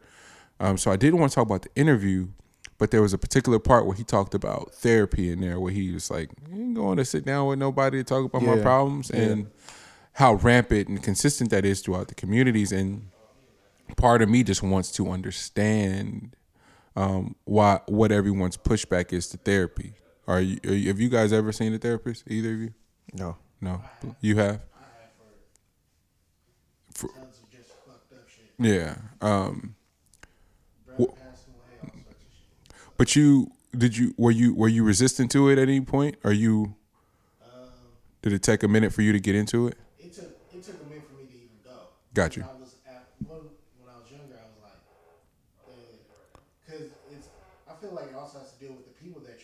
Yeah. Everybody else is going through all the same shit. Mm-hmm. They ain't going to talk to nobody about it. They just dealing with the shit. Yeah. So then you like, yeah, I should be strong enough to go ahead and just deal with it. Really, yeah. We all fucking mentally hurt. Yeah. And we need to go try to get that out and just talk about it and figure out some shit. Exactly. And so it took me a couple of years before I actually went. Uh-huh. And once I went, and then we started talking about a whole lot of other shit. Yeah. Other shit that I was doing that I didn't realize. Exactly. G, we're talking about the 6ix9ine interview, but in particular the portion of where Charlamagne was inquiring about therapy and going to see someone. He lost his dad in a traumatic way and a lot of shit that he'd been through, and he just was completely dismissive of the whole notion of therapy. So I asked Lex and Poe, had they ever been? Poe said no, Lex said yeah. I want to assume you have, but I'm not sure. Have you been to a therapist before? Mm-hmm. Never? What are your stance on it? What is your stance on therapy at all? I think it's helpful for certain people in certain situations. Mm-hmm. I think. Are you resistant to it? I wouldn't say I was resistant. I think for my particular situation and where I would need a therapy, I couldn't find a therapist. So like, because I think a lot of times with therapy, you have to find the correct one. No, 100%. And not someone who's just going by the book needed to do sessions. So that's the part that kind of you get lost in on the whole thing. Like, of course, with like a Charlamagne, you can find a top-notch therapist. Mm-hmm. We got that part. But also, I mean... I don't know. I think I just studied way too much psychology to really put my faith in therapy, unfortunately. I think it's good to talk to people, have conversations, and get different perspectives on different things that you might be going through. Mm-hmm. And therapy is if you really can't get to the bottom of it, professional would definitely help out. But I don't know. Sometimes it's just best to have a conversation just with, if you have good people to have conversations with. If you don't, then have a conversation with them. Paul, you the same? Yeah, I feel like if you don't know how to process your emotions or what you may be going through on your own, then yeah, definitely seek out therapy. But mm-hmm. I think that I'm okay with being with myself in my own confines of like a room or whatever, and mm-hmm. just processing shit. Mm-hmm. And if I ever needed to vent or try to process some type of information or what I might be going through, I have people that I could reach out to. So gotcha. I think a lot of people that don't feel like they don't want to be judged, or they don't have somebody that they can confide into. And then, okay, so maybe I'm in the minority, or Lex and I are in the minority, because it's essentially what 6ix9ine was saying. He echoed similar to what you guys are saying too. I guess I was wanted to understand more, but the way you guys just broke it down, I can see that 100% now. I happen to be one of those few in the minority that lucked up and found somebody that I respected and cared and had a unique enough perspective. So it is, G, you're 100% right when you say you got to find the right person. For a lot of people, that's someone of same nationality or definitely. Race. Definitely. For some people, they need the opposite sex. For some people, they need the same sex. A lot of people need different things. I just so happened to run into... Some people need group therapy. Mm-hmm. True. I just so happen to be lucky to run into a very well-cultured and extremely smart white lady that was on her sabbatical that I respected in the utmost. And it happened in a setting that was sort of super non-formal, and it was already established that she gave a fuck more than anything. And I can honestly say the things that I was suffering from, I couldn't have uncovered alone, just because I was expressing them. I was expressing myself and acting out in a way that lent to something deeper being there that I personally couldn't uncover. So I hope it never feels like I'm trying to jam that down anyone's throat. It should save my life. So I have a different testimony to it and a different relationship to it, coming from the dynamics in which how my family was and the role that I thought I was playing and all these different things that I 100% had to uncover to get to this point today. So I know that can probably sound annoying when somebody's always trying to talk about that and bring it up, but it so happens to be my truth, and where I'm at. But I wanted to talk about that from the 6ix9ine interview and get some clarity, and my niggas gave me some clarity, so that was dope. And it's a touchy topic, and unfortunately, in the Black community, talking about therapy and stuff like that, just because our wiring is so much different. We weren't supposed to really work on ourselves that type of way. Like, so at least talk to people about our problems. We're supposed to just keep pushing and doing things and stuff like that. Yeah. So I would never say don't do therapy. I would say if you're lucky to come across the right therapist, because you can go through a bunch of them before you actually get to the one that's right for yourself. Yeah. And also just time, man, like the amount of time, because I can say for my personal journey that, I mean, to the outside eye, you could say that I lost out on what three years of going through my shit. But truthfully, I mean, with the type of shit that I endured, it wasn't so much that a therapist would have been the best form of action with telling me the best way to cope with my situation. Like, you don't, I wouldn't say that's the smartest thing. And I think that a lot of times that's what therapy can be geared towards, is getting to the deep-rooted problems in yourself. But sometimes some things are just, it's beyond our mental capacity. And regardless, somebody from the outside looking in, inside looking out, it's beyond you. It's beyond all that. And if you know, that's where people turn to religion and all that stuff like that. But also, there's sometimes you can't just give that away to that either. So you're kind of in that space where, you know, what exactly do you do? And that part is where time steps in, because you have your good days, you have your fucking horrible ass days. Yeah. And just keeping on, you over time build a whole new shield. Yeah. Stronger than the one that you had before. And I want to be careful with that too, because not everyone's as strong as you, G. We've seen it a lot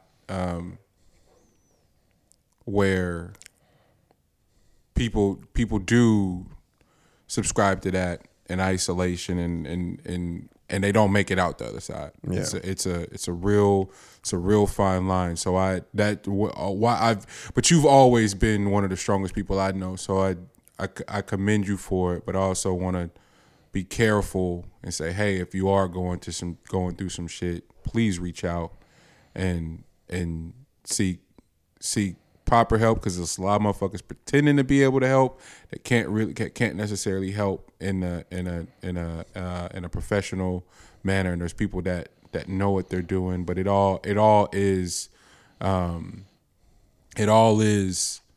super subjective to your makeup and your being and knowing yourself. The unfortunate part is sometimes by the time we realize what we need, we don't necessarily know ourselves, and sometimes it's too late.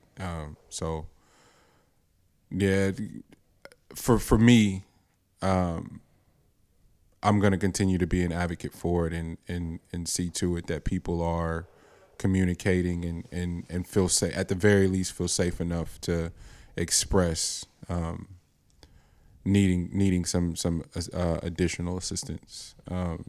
Point taken. We took another somber ass turn before we got out of here, but wanted to go back to Dre, to the Draymond and KD shit. It was the talk of the week. People reporting all kind of crazy shit before they had any actual information, and people still don't really know what's happening. They're all speculating. But we're all former athletes, and we've had to coexist in that space, and testosterone and wanting to win and shit gets said. Shit gets said, and people deal all kinds of ways. So I don't want to speculate about what we think was said. Fuck all that. Like, none of that actually matters, because truth of the matter is what was actually said is way worse than what we could ever speculate was actually said. Is what I'm garnering from the KD's press conference. Did you guys see that? Mm-mm. The what?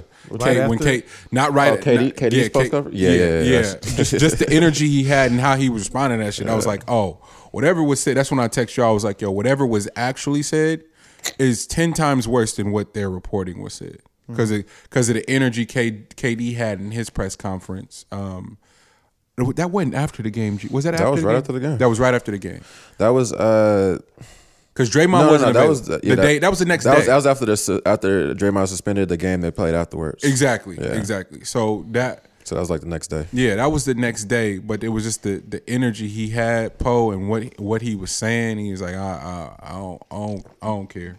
He's like, yo, him getting suspended. He's like, I don't care about none of that. I was just like, okay, all right, bet. But what I wanted to talk about with y'all is.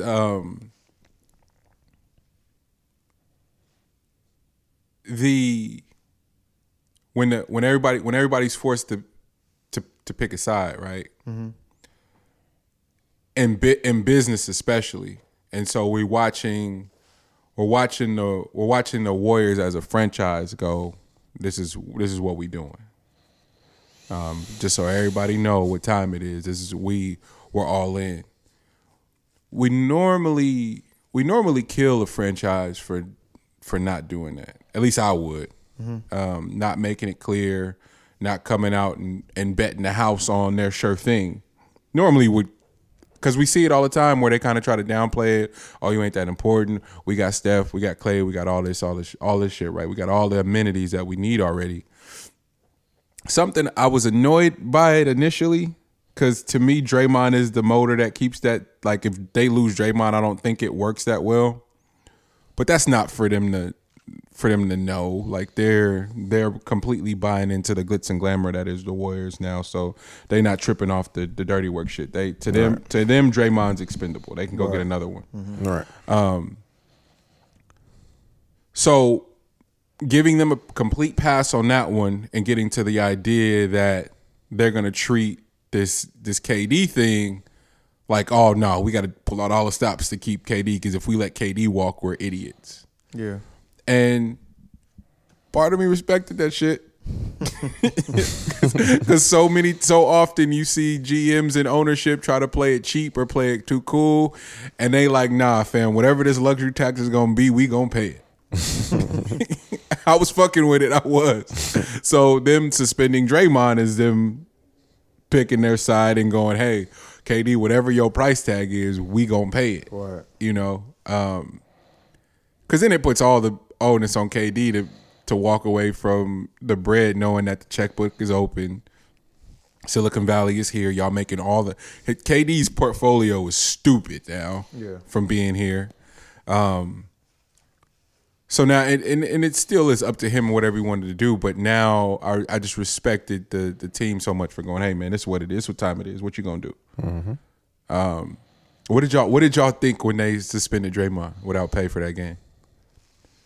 They drew the line in the sand. Yeah, line in the sand. Were you mad at it? What did you think? I thought the league had suspended him. That's why I was confused. I was like, damn, why did he get suspended? And then they said, the team. The team suspended. I was like, oh, they trying to say, nigga, you out of pocket and you fucking up this shit over here we trying to have go on. We trying to get it booming. It said Draymond's out of there. Well, no, KD's leaving. But they getting rid of Draymond too. You think KD's gone? Yeah. G, what you think? That nigga hit me with the. Yeah, no, I wasn't. I mean, I wasn't. I don't. To tell you the truth, I don't really care about neither one of these guys. But you got it, now. You can no. You gotta say why. You gotta say why. Oh, why? You can't just say that and then try to keep talking. Just get right to my. Yeah. You gotta tell us why you don't fuck with KD or Draymond. You said what? Bro, you said that so cool. Right? You were like, you know, I don't really care about that. Neither one of these cats. Nah. Draymond, I've never really fooled with Draymond, bro. There's something about him, and that's just off the court and on the court, so yeah. But it's cool. But KD, man, it's just, bro, for one, the move that he made, of course, we can get that one past us. But also that my man is out there making fake accounts to respond to people that ain't real in the first place. Hey, it's just beyond me. I'm going to let y'all know right now. I'm in everybody comments on the Meet the Brave account, nigga. So I'm and then it's going to be one of y'all, and when they find out, it was Poe. It was it wasn't me. I'm hating on all the shit I be wanting to say that I can't say. Nigga, I be talking so crazy. No, I don't. I'm fucking with y'all. But you mad at my man for having a burner account?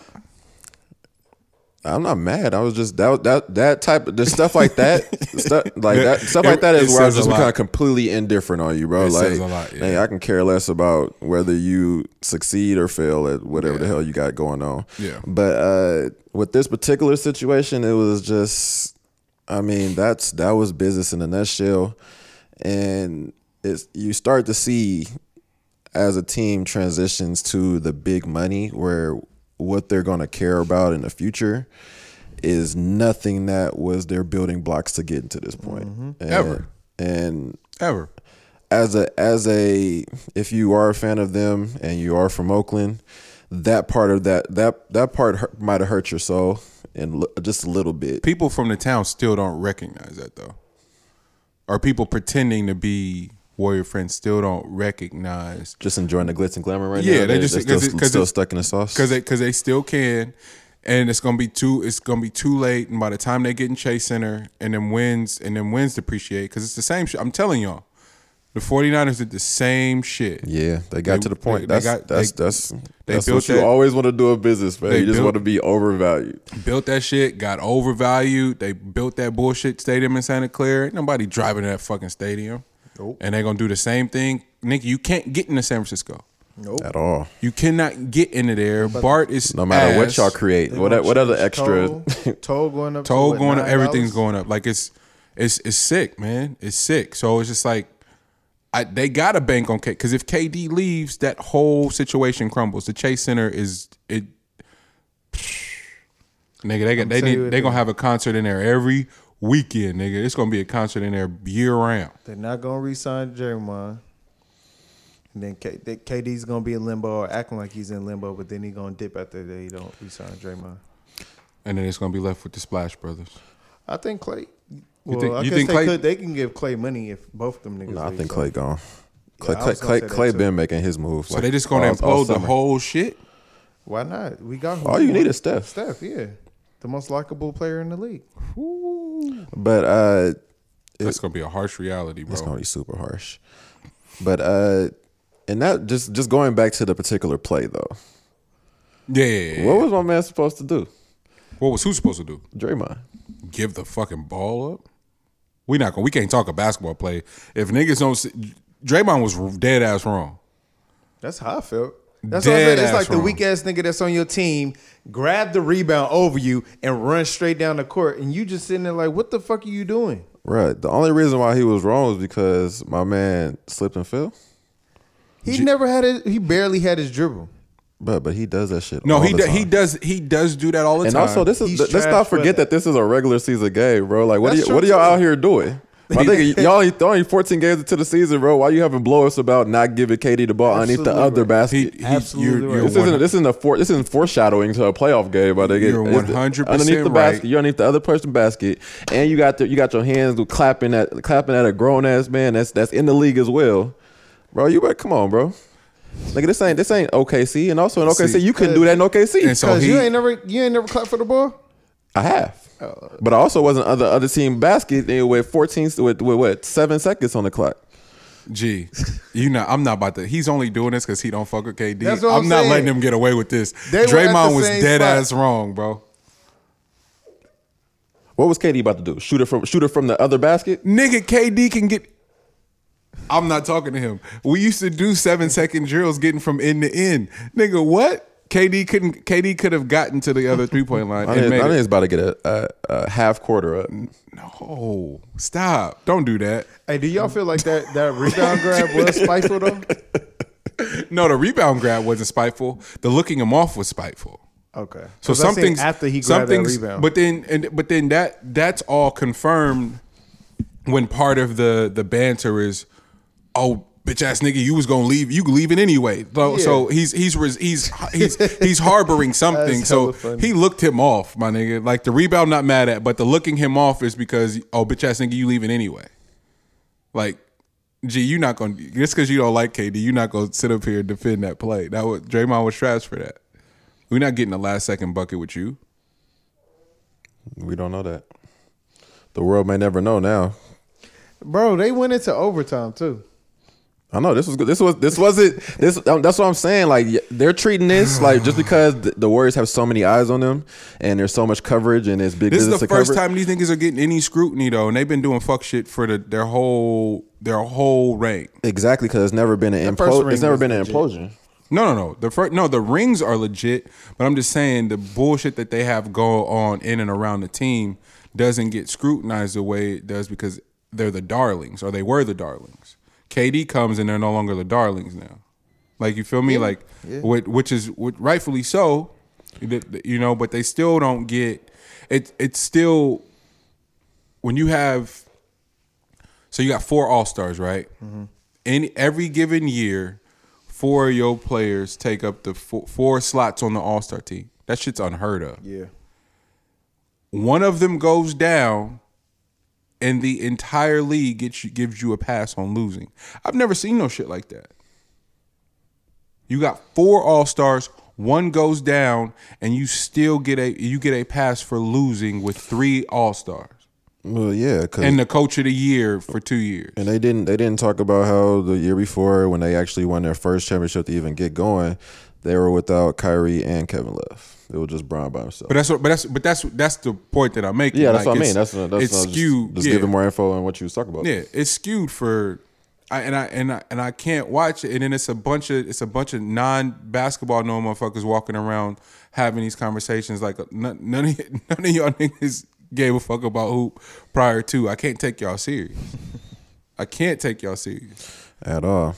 But with this play, man, I gotta stop treating this like it was. You gotta stop treating this like it was JR grabbing the rebound and running it back out to the 3-point line. In game one, when Bron got 51 points and at Oracle. Why don't nobody talk about that part of it? Bron played his ass off, and so they're like, "Why he so mad about that? You got to go into overtime." That's not the point. You get to steal game one in the championship. Right. That changes the entire climate. Right. And niggas like, oh, Bron was tripping, man. No, Bron actually wasn't mad enough. I would have put hands on JR. We would have had to fight about that. Nigga, we did everything we needed to do to steal game one and to put some doubt in these niggas' mind, like, oh, we for real. That's it. And yo, dumbass, what? That climate is completely different. Nigga, that's niggas' palms are sweating. See, that's why I be getting mad watching like the first take shows and because they never talk about the shit that they should talk about. No one brought that point up at all about the. I'm going back on some championship shit, but no one brought that point up. And then what no one else is bringing up is a point L brought up. Like I'm making fun of L, but he's right, nigga. This is only the 14th game in the regular season, and we mad about who taking the last shot. That's what happens when you're on top, bro. You just don't have enough. You don't have enough problems, so you got to create the fuck out of a problem. Like this. That's what this was, and that's probably what Draymond was feeling deep down. Like, bro, like Draymond telling that bitch ass nigga he leaving anyway is hilarious. Oh, nigga, I had a championship before you even got on the scene, and then with us catering to every need that you have two Finals MVPs. We made you, nigga. So, nigga, why don't you just enjoy your glitz, bro? You know that Draymond saying that we made you, bro. If a nigga told me he made me. I'd be hot. Is he wrong? He not wrong, but that's the whole. that's the part that hurt. That's the part that really hurt. That's the whole point. That's the whole point. It's like he's not wrong, but then at the same time, I'm Finals MVP the last 2 years because y'all had to pretend to give it to Andre Iguodala for LeBron averaging 34 on him. That's you skewing the narrative. But no, though. But G, it was so bad that Andre Iguodala got Finals MVP for getting 34 a game dropped on him. KD shows up. Everybody that goes against LeBron in championship gets the Finals MVP. Kawhi got the Finals MVP, nigga, for getting a 30-piece averaged on him. Everybody that goes against LeBron. Bro, don't hang that trophy up in your house and have me be your partner. Every Thanksgiving, you hearing about that. Nigga, you got a 30-piece dropped on you. You got the Finals MVP. Don't gloat about that, bro. Please don't. Every time. So now KD's like, doubt y'all right, but nigga, guarantee y'all lose them next two without me is what he said, and I don't think he's wrong. Those are different teams.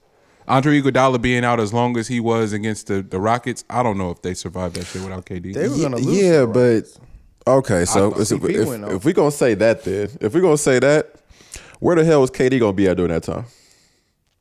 If the Warriors are going to lose those two championships and KD's mind frame could be that stance, where the hell was KD about to be at those 2 years? Him and Russ. Niggas still were about to have no hardware. No, that's why it's so fascinating because everybody's right. Draymond going into the locker room telling that nigga he made him, bro. It's funny. I don't care what nobody say. If a nigga come in the locker room and say, nigga, we made you. Bro, them rings don't mean nothing. KD don't like them rings, bro. I promise you. He don't. Because them niggas is telling him every step of the way, it's a nigga around saying, nigga, they made you. Nigga, KD hear all of that. Like, nigga, you joined the super team. What are you talking about? Damn, man. He got asterisks on the side of his rings. That's crazy. Damn. It's true, though. I know he want to go out there and go get his own, like, go to the Knicks if you got to ring out. Okay. But see, that's another conversation I wanted to have with you. You don't want no problem with Giannis. The next level Giannis. Don't go out east. Why is that a thing? You got. Why do you have to have your own when you can't win this shit by yourself? Because they'll never respect you. Just like Brian getting his ring with Miami. He had to go back to Cleveland and get a ring. Dog. Those are like, I dead ass the bronze rings in Miami. KD's joints here. The Warriors don't win those without KD. They needed him. I don't care what nobody say. They absolutely needed him. G, I know you feel differently. They needed him to win those two. Those are two different teams, completely different teams from the one that won. It's just a different team, bro. Like dead ass. So same with Brian. Bro, they had three all-stars already. The three all-stars that the jig was up. I don't know. I don't have any proof because it didn't happen. So we're talking about what ifs, and it sounds stupid. I mean, we could insert any of the top 10 small forwards in that same exact spot, and they're going to win. I disagree. So I don't think that win, like probably the amount of wins in a year, but the championship frame did not change. I think it changed, man. KD's different. KD, he is. He's different, dude. That nigga can ball, like he can, lights out. And then so to say, I'm not taking that from him. So to say his rings don't matter, it bothers me. To say Bron's in Miami don't matter. That team, Dwayne Wade and damn near couldn't make the playoffs before he got there. You see what's happening in Cleveland right now. They 2-12. Mm-hmm. No, but that's a different person though. So that's where it's that's where you can't compare the two. No, I'm not. Like, the difference between one and number two is a very big difference. I'm not comparing the two, G. I'm comparing the situations where everybody keeps doing this thing. Like you can't. And I'm not. This not even at y'all. This is at all the announcers, the Chucks, and all them going. Oh, we don't respect them building a super team. Man, Chuck was in Phoenix with Dan Marley. Kevin Johnson, him, that team was loaded, and they couldn't win. And then Chuck, they went to the Rockets. And then Chuck can't tell me if he had an opportunity to go play because he did it. Right, he did it. It was a few years too late when he got to Houston. Right. But if he could have did it earlier, he would have, so that he could walk, so that he could not only be known as one of the best players ever, but that he could actually have a ring. Right.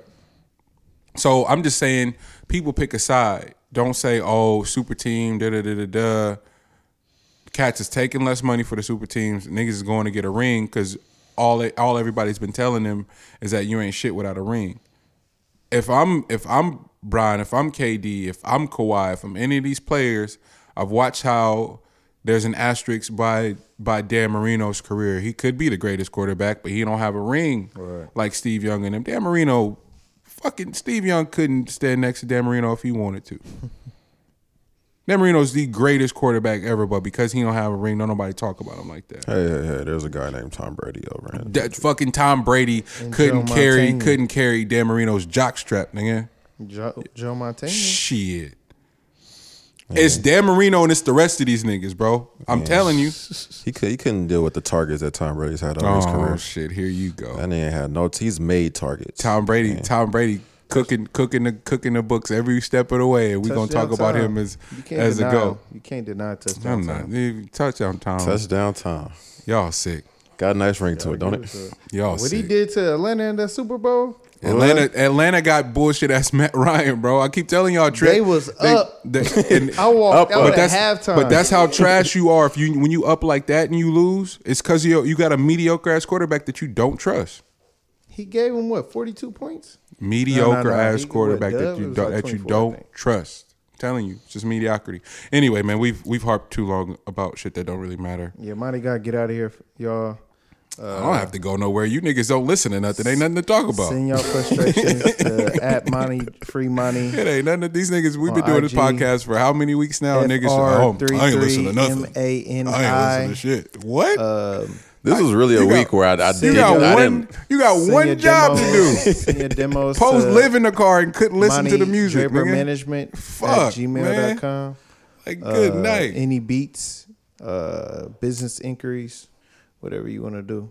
So that's what you come to the podcast to do. Yeah, somebody got to plug you. Here this nigga go. He's working on his next project. We're not gonna throw out the title yet, but be on the lookout. Sound good. We'll do better next week. You're not doing no projects? Nope, I'm done rapping. That's it. Podcast money. That's a hot take. Nah, man, I can't even do the R&B shit no more. Not doing music at all? Nah, no more music. Fuck music.